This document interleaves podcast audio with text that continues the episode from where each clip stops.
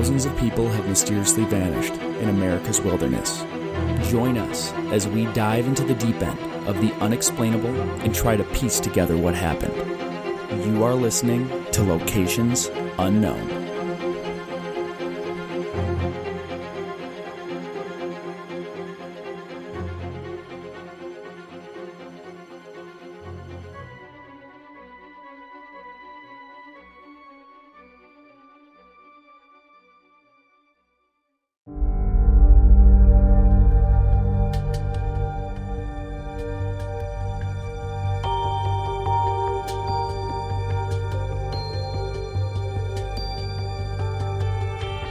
What's up, everybody, and welcome back to another episode of Locations Unknown. I'm your co host, Joe Irado, and with me, as always, is a guy who would never hit Captain Jack Sparrow, Mike Vandenbogard.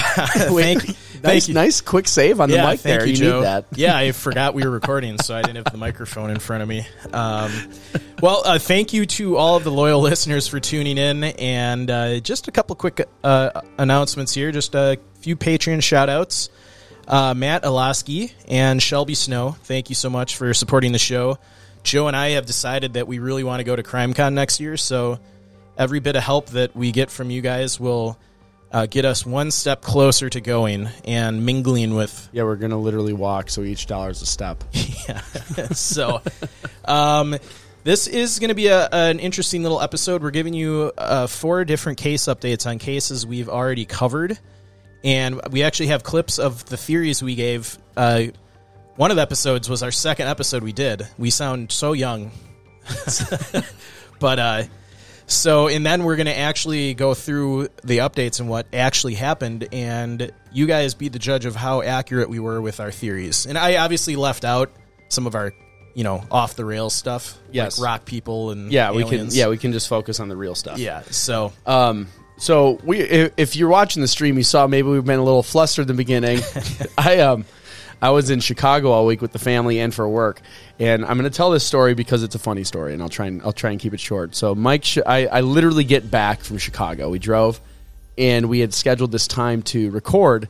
And Mike showed up, was showing up about a half hour after I got home. You know, more than enough time for me to kind of settle in, get the studio ready, uh, so we can record. I walk into my garage to see how our pet ducks are doing, which we put out a lot of food and water while we were going to be gone for a day. And they're nowhere to be found. And my garage is covered in duck poop. Uh, the fridge door is open. The milk jugs are, are like smashed open. And there's a crack in my door. I find out my ducks got into the house and, and were like search like they had enough food and water in the garage they were just looking i think they might have got in and got lost in the house and Yeah. couldn't find their way back because they were just pooping all over my house trying to find food and water it was pretty um, funny. it was it was really The ducks are okay. yeah they're perfectly fine they saw me and they ran over and then i brought them back in the garage and they were eating and drinking again um, but it's been complete chaos here so i have my kids right now cleaning up duck poop all over the house It was their uh, fault. yeah it was their fault so it's been a little bit wild so um, we'll just we'll leave it at that Yeah. and um, I- did you do our patron shout outs I did. you did see i'm i'm completely off he's base out, right he's here out of it. all right, everybody, let's gear up and get out to explore locations unknown.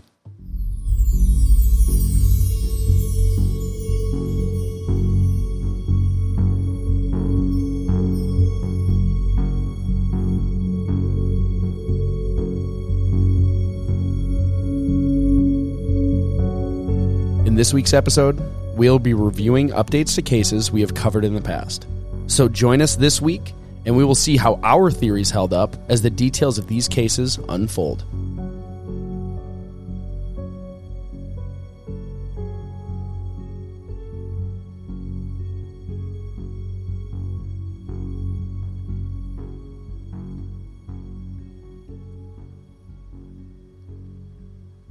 All right, so the first case update we're going to look at is Gearin Kirk, which was episode 55.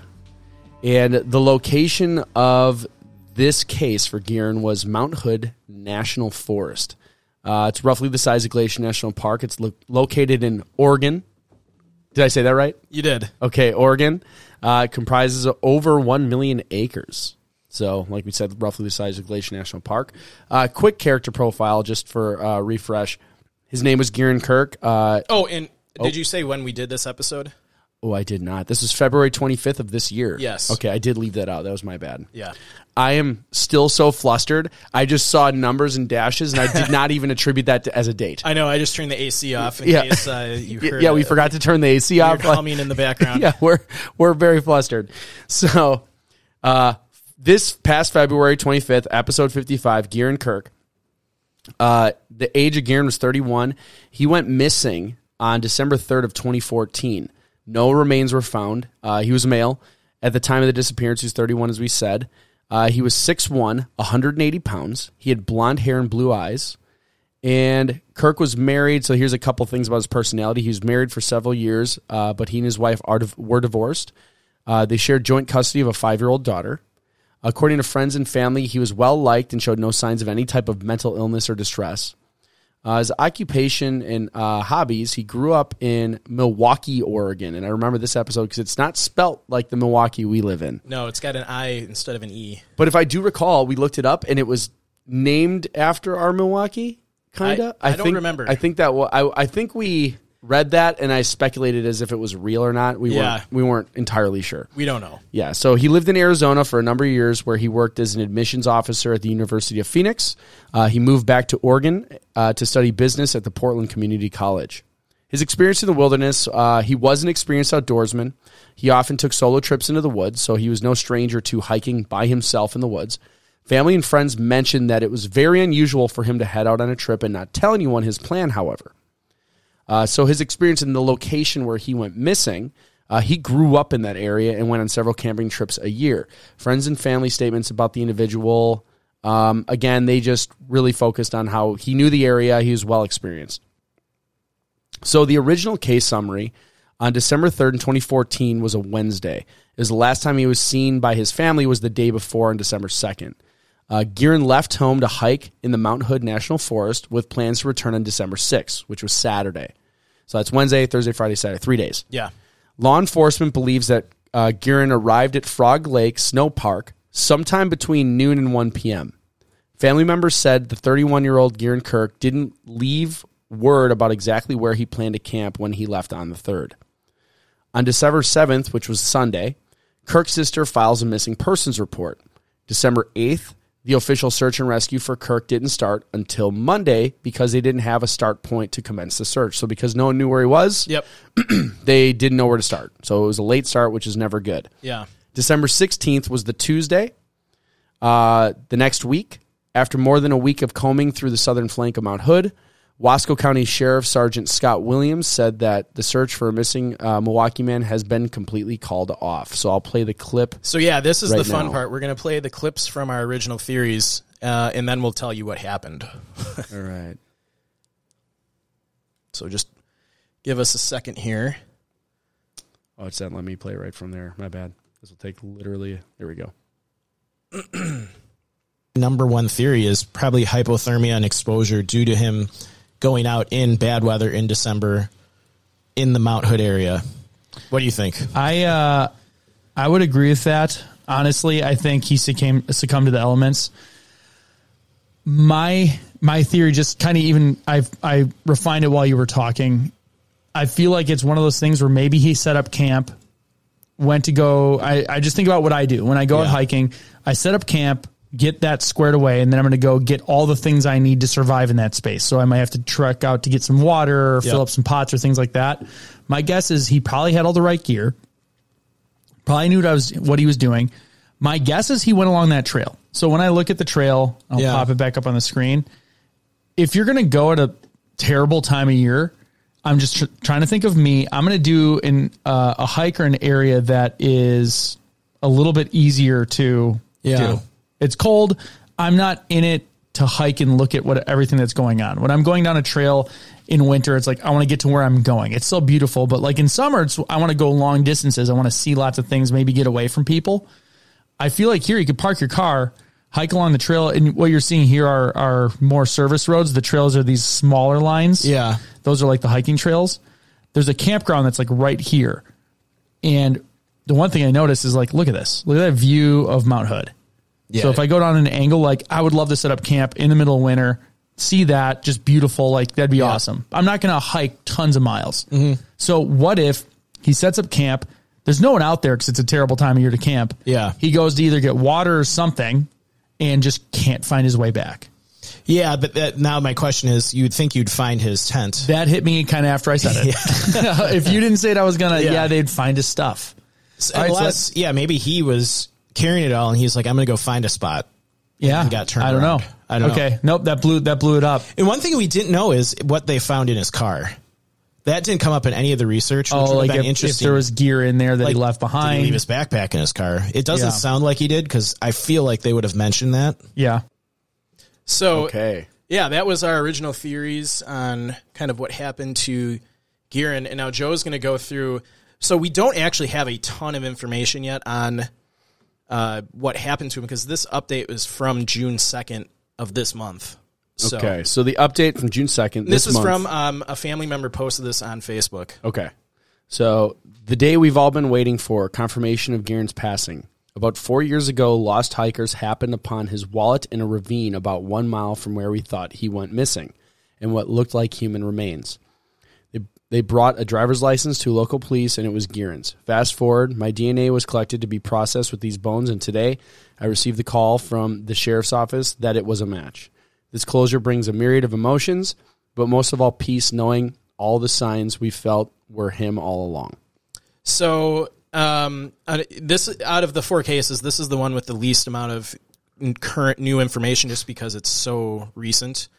Um, but yeah, so he was, you know, found in a ravine only about a mile from where he originally was kind of reported missing from. So that just shows you, you know, a massive search can happen, and depending on where, you know, if it it sounds like he might have fallen. Yeah, that's that's what I as soon as I was reading it because um, full disclosure, I didn't read any of these, so I haven't seen any of these updates. Yeah. that's immediately what I thought is, um, in the bad weather, if he was out hiking, walking around, Yep.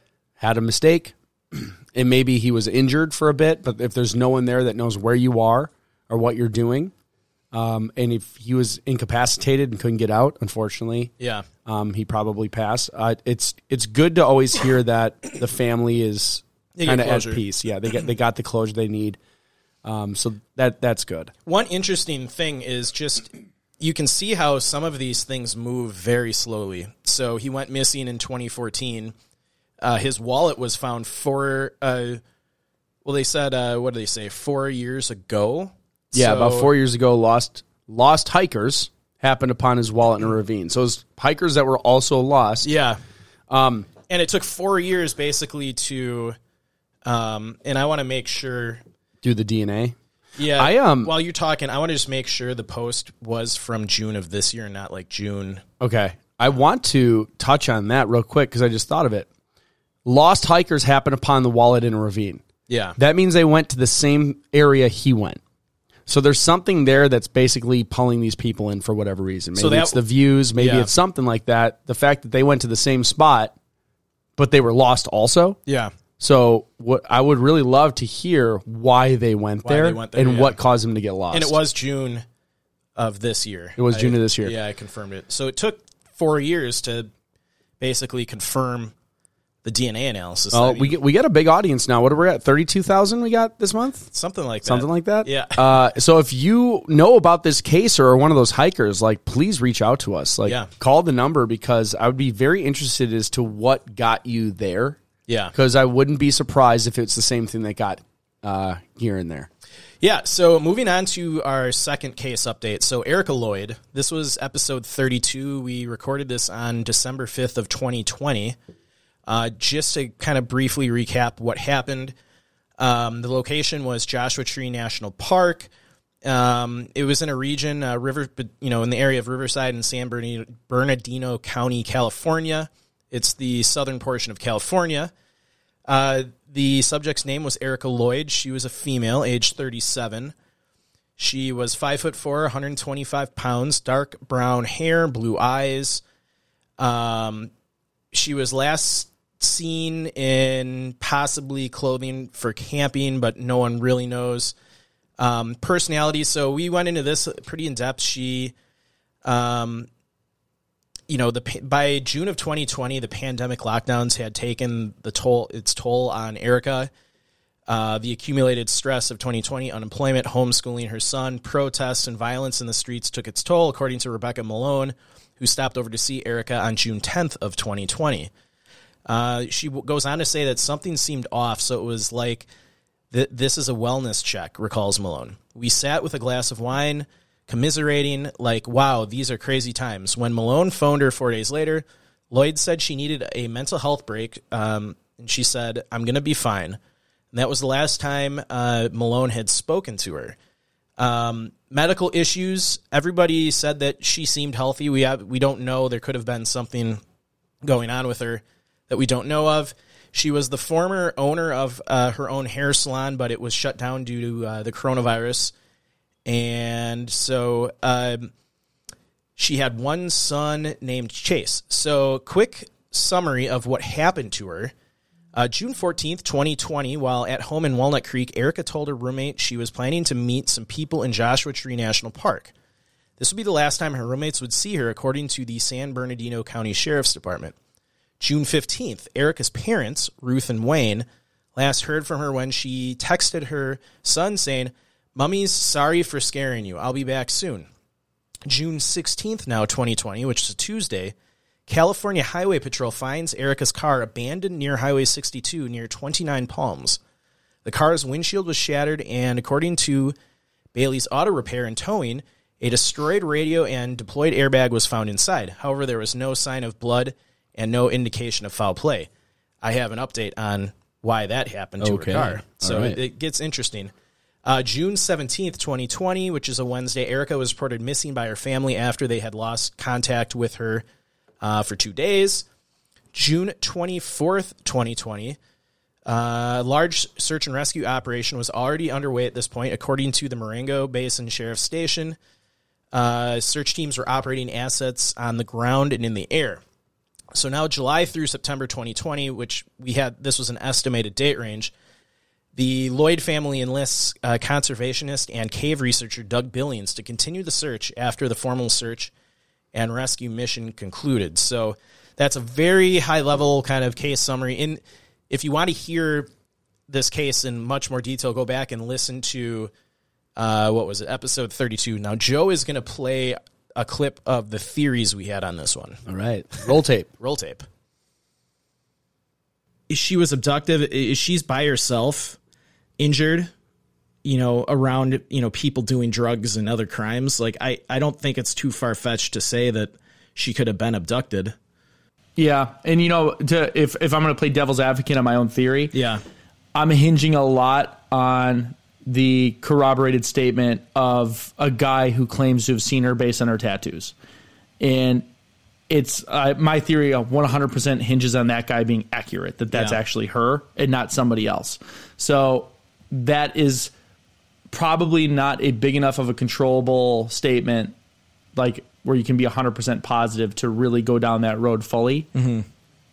So I think in this one, uh, what what are the official theories? Do they have like officially stated theories from the authorities or the search teams? Um. So you know, the authorities keep saying that they don't think foul play was involved in Okay, yeah, you did mention that. either of Yeah, those cases. They really didn't give a specific cause of death. Uh, I, you know, they're probably just assuming, you know, exposure, got lost, fell in the mine shaft, whatever. Um, you know, like I said, the family, family and other people online seem to think that maybe there's more going on here than what people are saying. That potentially Sure. foul play was involved, or she injured her head bad enough in that car crash that she, you know, had memory loss and maybe confusion that led her to, uh, you know, maybe that led her to wander off into the wilderness where she succumbed to, um, you know.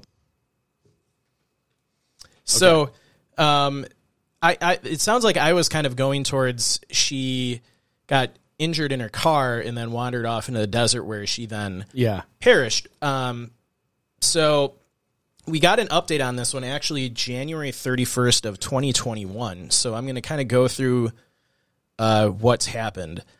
Uh, so Erica Lloyd, who had been missing since taking a road trip to Joshua Tree National Park back in June, has been found dead, according to her brother in a Facebook post.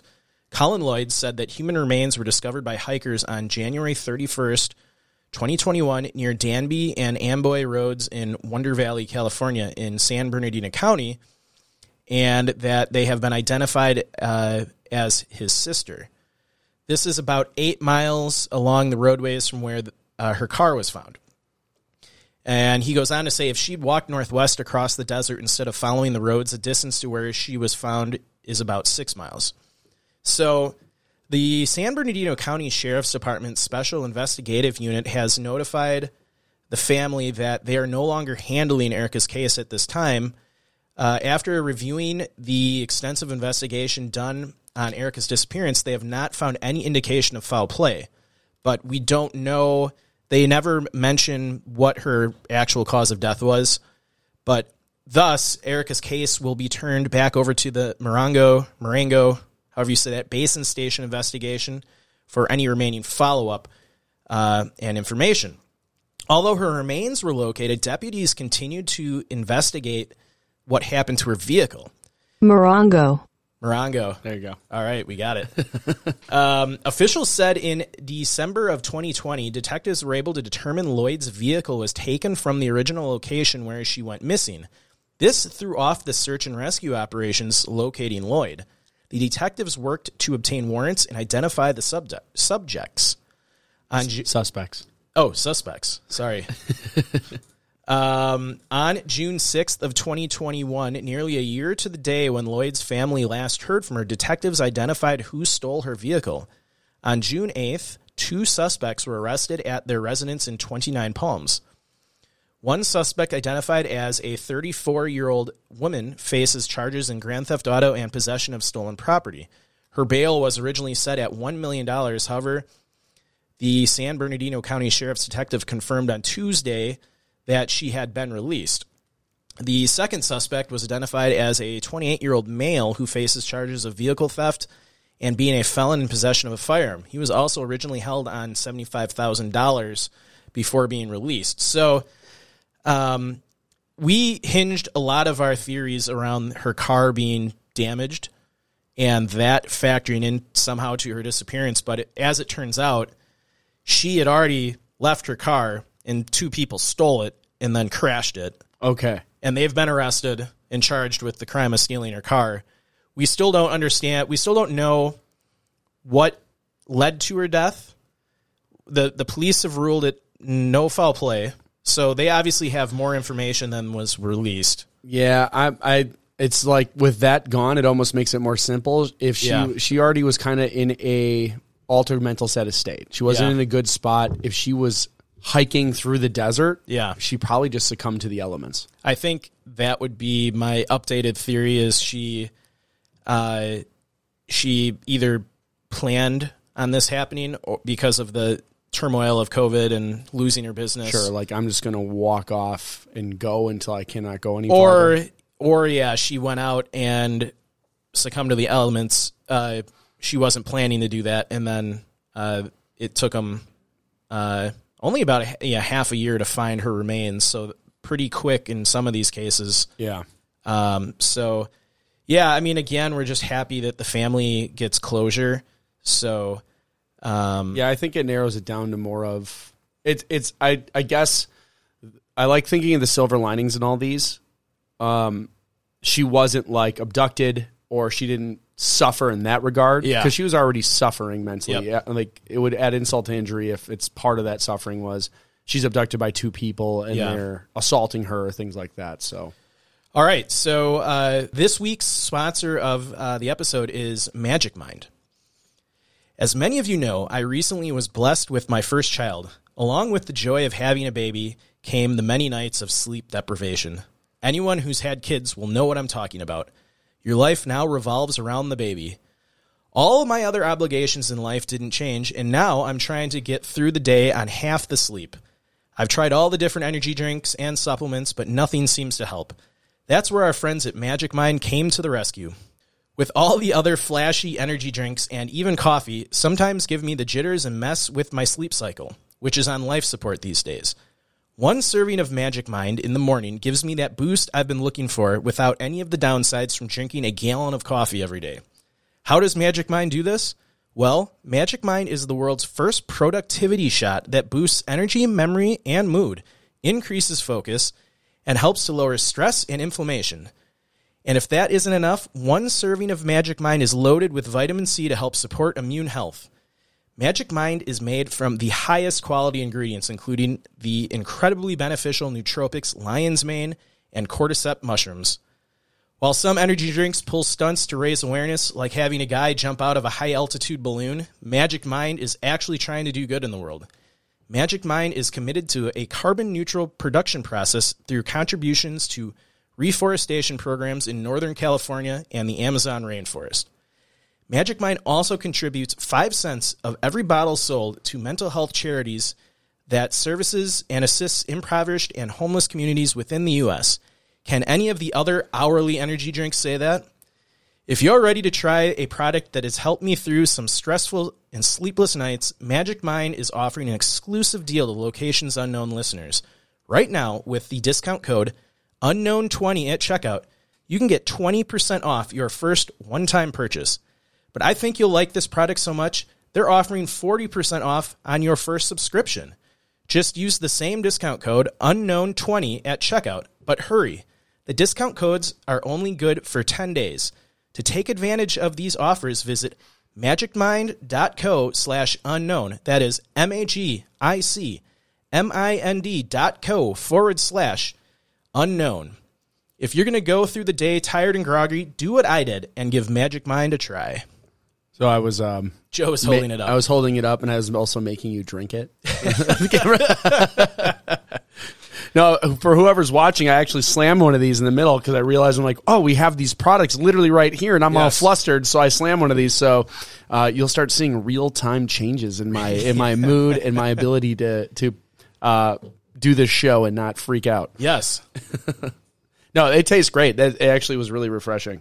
Yeah, I I've been taking them for a while, and I definitely feel uh, feel that it's helping. I I'm not lying when I I say that I'm getting half the sleep, but still have the same obligations in life. Yeah. and I I can I'm one of those people that can drink like a Starbucks coffee right before bed and sleep. You know, still I don't know Fall how asleep. you can do that. That's Yeah. ridiculous. Um, but you know, coffee just doesn't work anymore, and that other stuff makes me jittery. So Yeah. Um, all right, well, moving on to our next case. Yeah, I'll give an update at the end of how I'm feeling.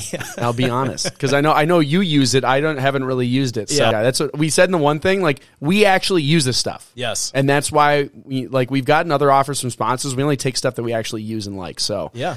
All right, case update number three. Bobby Bizup. Uh, this was a case we did. This is our third episode ever. Yes, Uh, way we- back in the yeah, way back in the day. Uh, we're gonna go in the Wayback Machine. What what show is that? The Wayback Machine. I have no idea. That was a clue. kid show, I think, Yeah. from when we were kids. Uh, it's January seventeenth of twenty nineteen. So the third episode. We are still young guns. Young uh, in this game, getting like five downloads a week, maybe. Yeah. and thinking like, oh, this is a fun hobby. This yeah, is just fun. It was it was brutal. Yeah, I couldn't even get my mom to listen to this show at that point. I think So sad. it's so sad. so the location of this episode was uh, Camp St. Malo at Estes Park, uh, right on the eastern border of Rocky Mountain National Park. And this is in Colorado. we talked to uh, this was Dave Haskin, Correct. the search and rescue guy. We talked to him. Yep, because I think episode four is his full interview. Yeah. Um, and it's cool. You can still go to the church that this camp was based off. It's a beautiful area. Yes. Um, so the name of the uh, profile that we were covering was Bobby Bizup. Uh, he was a young male. At the time of his disappearance, he was 10 years old. So remains were found in a ravine, uh, heavy underbrush just below the timberline in Mount Meeker. This is behind the camp up a mountain. Yeah. The ravine and the area surrounding it had all uh, been a part of the original search. So, how did it get there, and why wasn't it found during the original search? This was the things that we were really trying to cover back when we were doing this. Yeah. Now, Bobby did have a few medical issues. Uh, he was hard of hearing and he didn't speak much. Uh, he was deaf, but he did wear hearing aids, so he was uh, able to hear, but it wasn't that well. Yes. And did we say when he went missing? Um, I, I don't think I have it here, but it was in like 1958. Yeah, it was a, believe it was it a was- long time ago. Yeah. I do love um because we copied the notes from here. I like we put occupation, hobby, child, Yeah. experience in the wilderness, child, none. we weren't too refined back in episode Oh three. no, I I, I love I love those days going back to the, the OG stuff. Yeah. Um. So the summary of the case: the Saint Malo Retreat, also known as Chapel on the Rock, was built in 1936 on land donated by Mr. and Mrs. Oscar Malo. The concept of the chapel on the rock was founded by Monsignor Joseph Bosetti in 1916 when he came across a very large rock formation just east of the Rocky Mountain National Park. He was inspired by the biblical phrase, Upon this rock I will build my church, and the church was donated to the Archdiocese of Diocese of Denver. Uh, and so on, as we said before, the southeast border of the park. At that time, the facility was used as a boys' camp, led by priests and uh, uh, seminarians. I almost said sermarians. seminarians.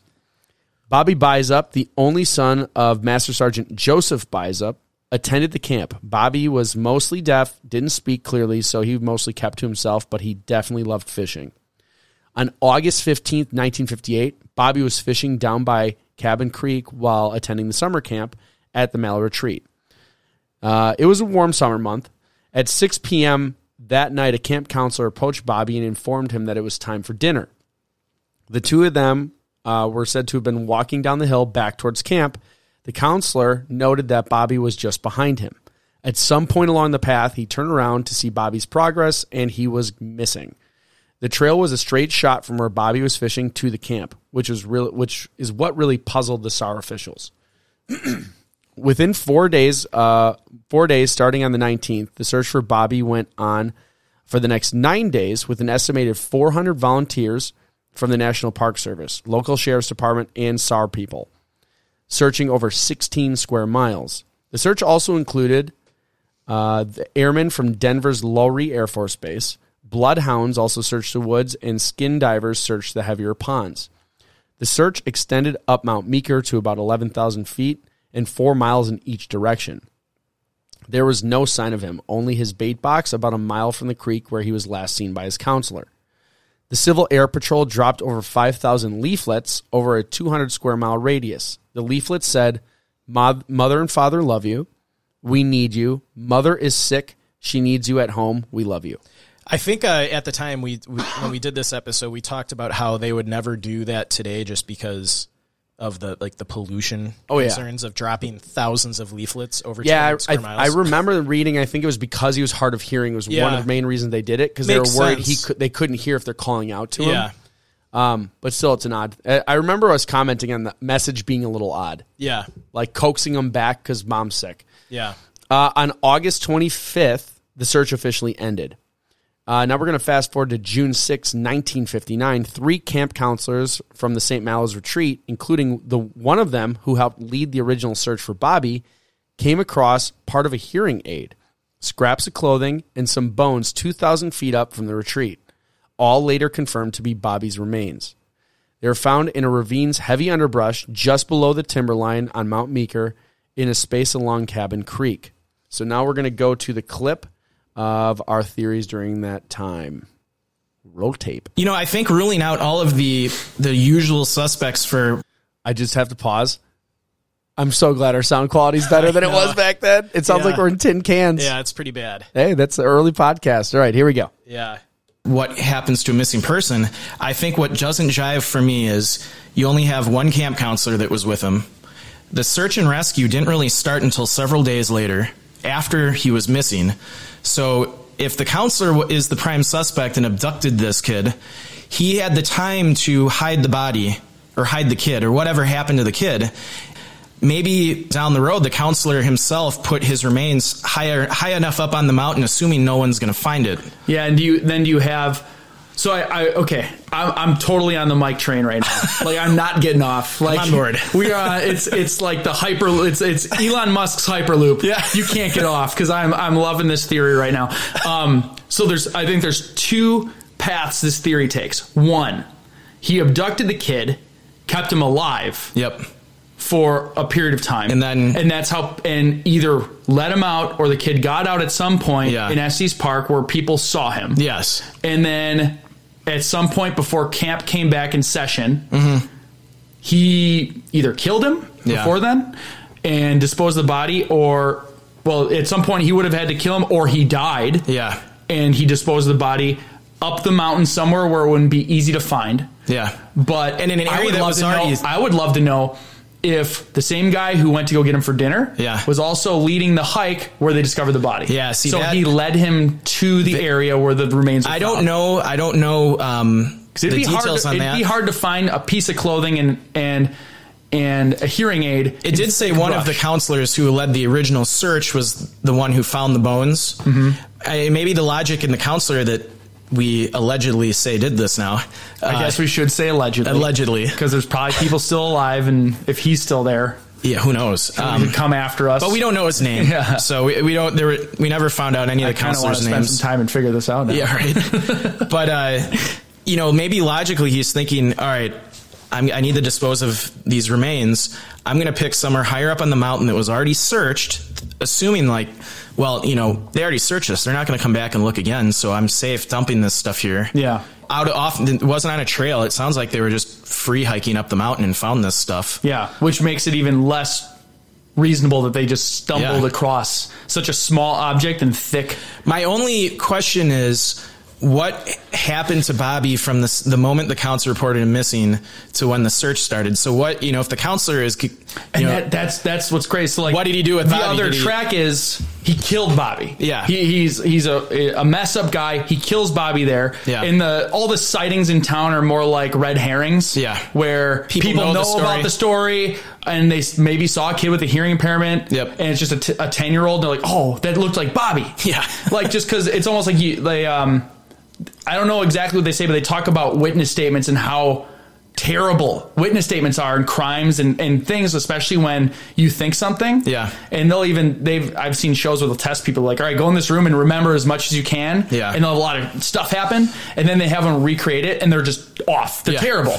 they're ter- every now and then you get somebody's good, but like no one's ever right. So that's Yeah. why they talk about witness statements as being awful. So it's a matter of you know, did they hit the jackpot and happen to see a 10 year old boy with a hearing impairment, which Yeah. I don't think would be too common.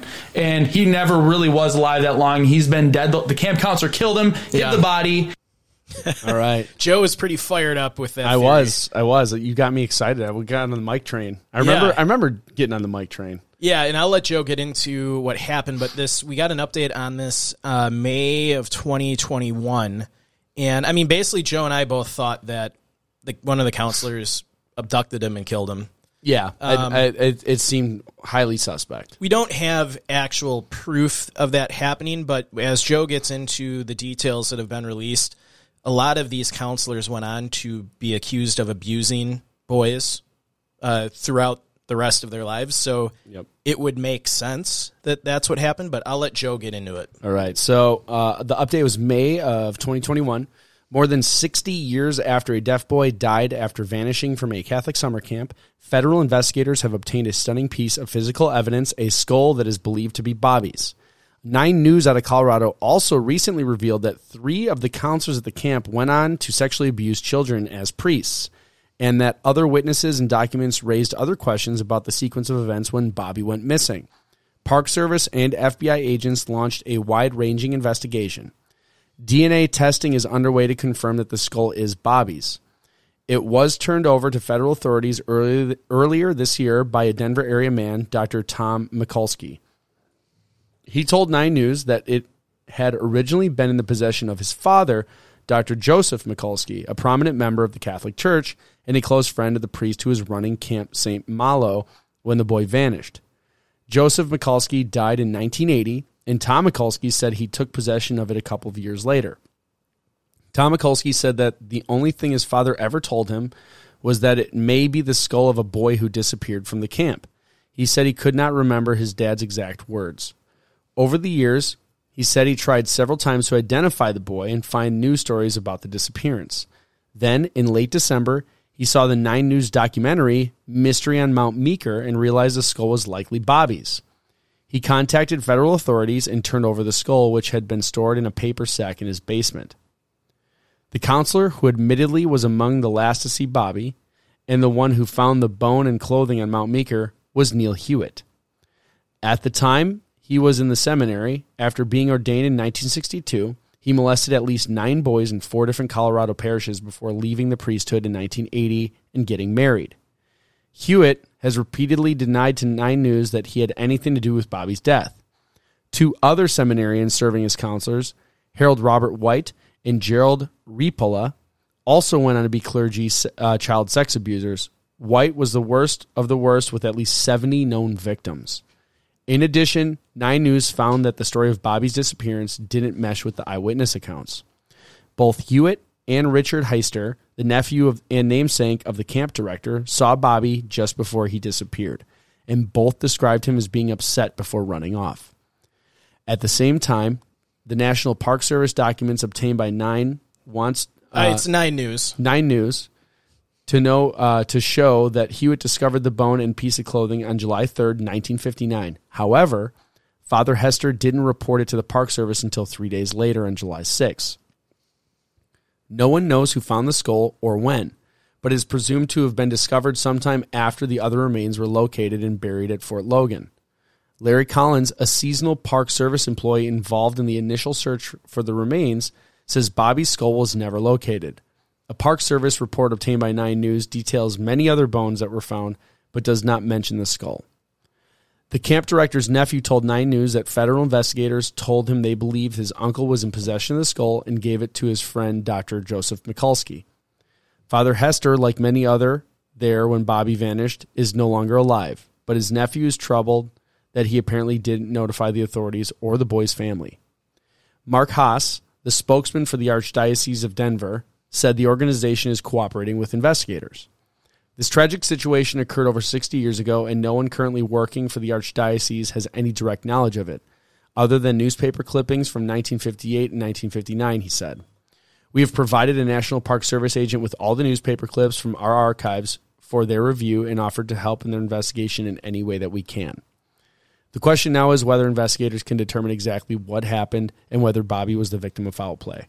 So, I think it was probably child molestation, and they killed him. and they killed him. Yeah, I mean, we were kind of zoning in on that in the original episode, and I think if we would have had this additional information at that time, I think it, it's clear cut. Especially the eyewitness statement that he w- he seemed scared and running away, Yeah, uh, and then just the fact that, I mean, most of the counselors that were around Bobby at the time of his disappearance went on to commit heinous crimes of child abuse. yeah, it could have been like their first one. I mean, we don't know they did it, but it it a lot of the dots are connected. They're not alive anymore. I'll accuse them. I think they did. You, Yeah. you have a, a disabled boy that doesn't talk. yeah, A very victim like that. That's somebody that you'd probably want to prey on. Yeah, you have the least likelihood of getting in trouble. it's um it's truly sad story, especially It's very disturbing. especially as a, a new father now that that kind of stuff Yeah, it hit- happens. It, hits you different.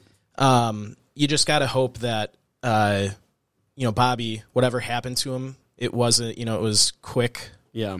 and you know I, f- I feel terrible, but I'm Yeah, I remember from that case, he like was already not living the best life because Yeah. he was picked on, he was teased a lot. So like then you add that to it, like it's just absolutely terrible and awful. terrible, but uh, you know I'm I'm glad the case has been reopened and is being investigated by the FBI and the Park Service, and, that they outed all those guys. yeah, and we know their names now, and Yes.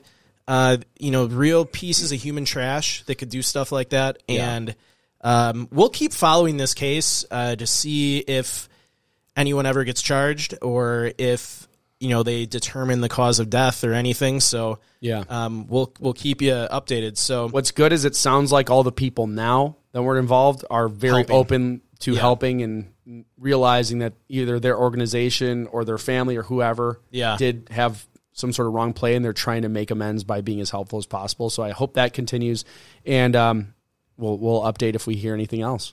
Yeah. So, okay, moving on to our fourth and final case, Paul Miller. This is going even further back, episode two.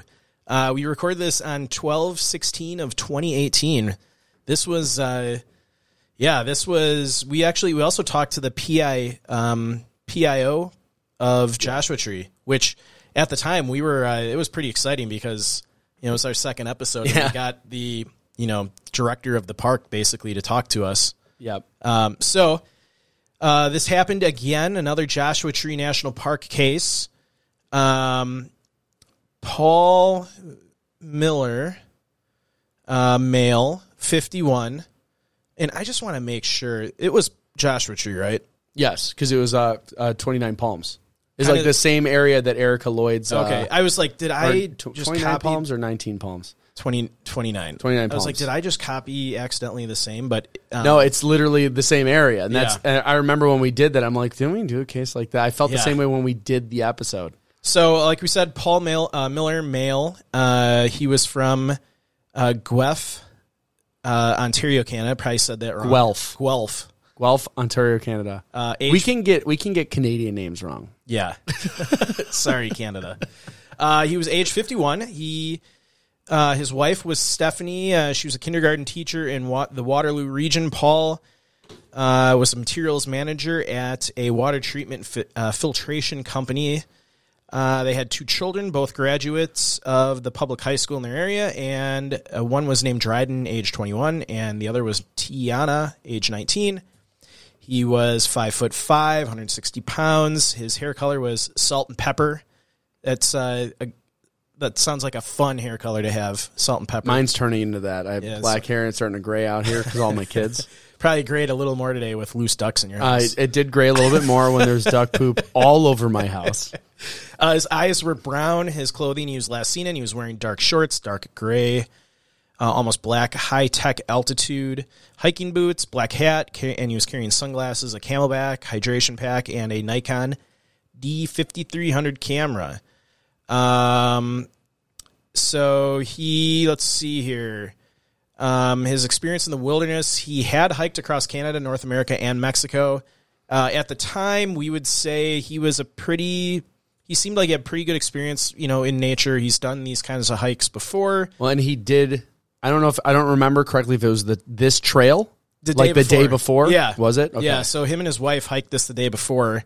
Um, so we know he at least was in this area once uh, before. So real quick case summary: uh, July thirteenth of twenty eighteen, Paul and his wife were preparing to leave the hotel room when Paul wanted to do one more short hike to try and get a photo of a bighorn sheep. Around 9 a.m., Paul left the hotel room and drove his car to the 49 Palms Oasis trailhead, not 29. I, I, I okay. Yeah, but close enough. Same area. Something with palms. um, 11 a.m. Stephanie said she started to become concerned when he did not return, but decided to wait another hour. 12 p.m. When Paul had still not returned, Stephanie contacted the Park Service to report Paul miss- missing. 12:30 p.m. Park Service had put together a team and started the search. They quickly found Paul's rental car at the trailhead. Uh, fast forwarding now to September 2018. Park officials closed the trail for a few days while a helicopter crew flew over with new photo software. The camera takes high res photos and automatically analyzes them for anom- anomalies. Uh, we we went into this pretty in you know pretty in depth in this episode. Pretty cool technology.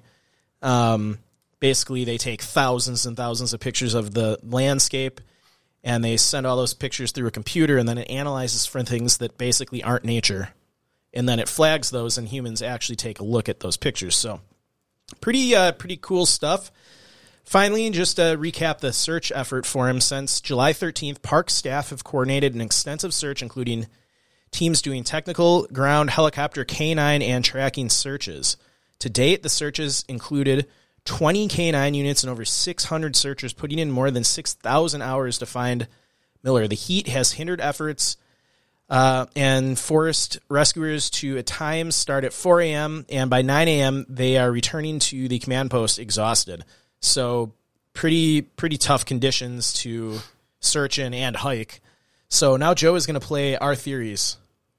All right, rolling clip. We'll jump into our theories really. So we kind of talked about animals. I think exposure is extremely relevant. Yeah. He disappeared around noon in the desert. You know, 105, 110 degrees is not uncommon, dry heat. So I'd say exposure for sure. Yeah, with exposure, anybody that's hiked in desert climates, you know, dehydration does cause people to not think clearly. I mean, there's a chance that he got dehydrated wandered off the trail, maybe walked for several miles just out into the desert. Somehow he yeah, walked like into some it. sort of delirious haze. Which, Yeah.